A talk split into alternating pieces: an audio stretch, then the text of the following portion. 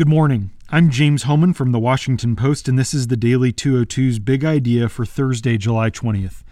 New questions this morning about Donald Trump's respect for the rule of law and the independence of the Justice Department. The president attacked the Russia investigation and said there shouldn't even be a special counsel in a wide ranging interview with the New York Times yesterday that, even by Trump standards, is very remarkable. In a span of 50 minutes, he laced into the Attorney General, the Deputy Attorney General, the acting FBI Director, the former FBI Director, and the Special Counsel. The transcript on the six month anniversary of taking office oozes with brooding grievance and reflects the degree to which he has adopted a bunker mentality. It also underscores how much Robert Mueller's escalating investigation bothers and preoccupies him. But most importantly, Trump's comments raise new questions about his respect for the independence of the Justice Department and the FBI.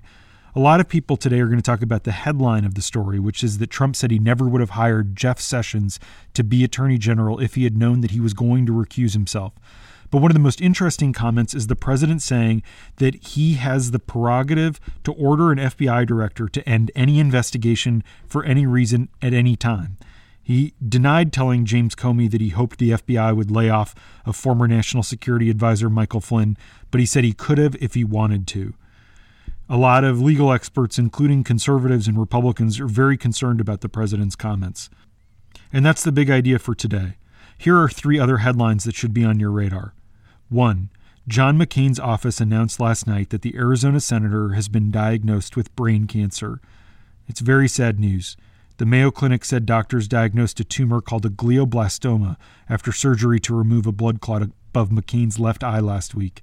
The senator is now considering treatment options, including a combination of chemotherapy and radiation. Glioblastoma is an aggressive type of brain cancer, and the prognosis for this kind of cancer is generally poor.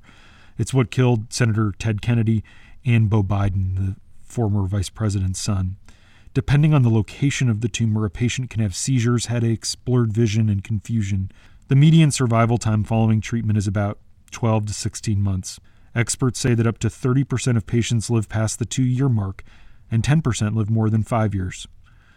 Number two, President Trump has decided to end the CIA's covert program to arm and train moderate Syrian rebels battling the government of Bashar al Assad. This is a move long sought by Russia and, in particular, Vladimir Putin. Officials said the phasing out of the secret program reflects Trump's interest in finding ways to work with Putin. The shuttering of the program is also an acknowledgement of Washington's limited leverage and desire to remove Assad from power. A current official in the U.S. government who spoke on the condition of anonymity said this is a momentous decision. Quote, Putin won in Syria.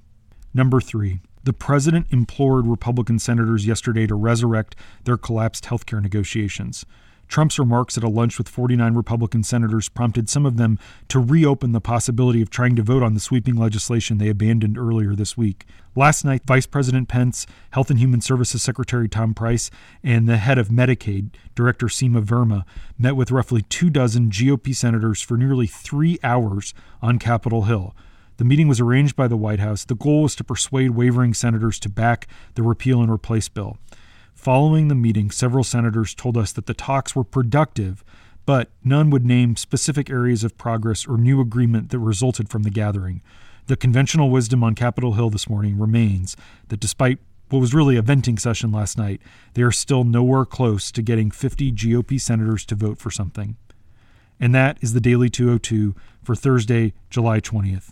You can read more at washingtonpost.com slash daily 202. I'm James Hohmann and I'll talk to you tomorrow.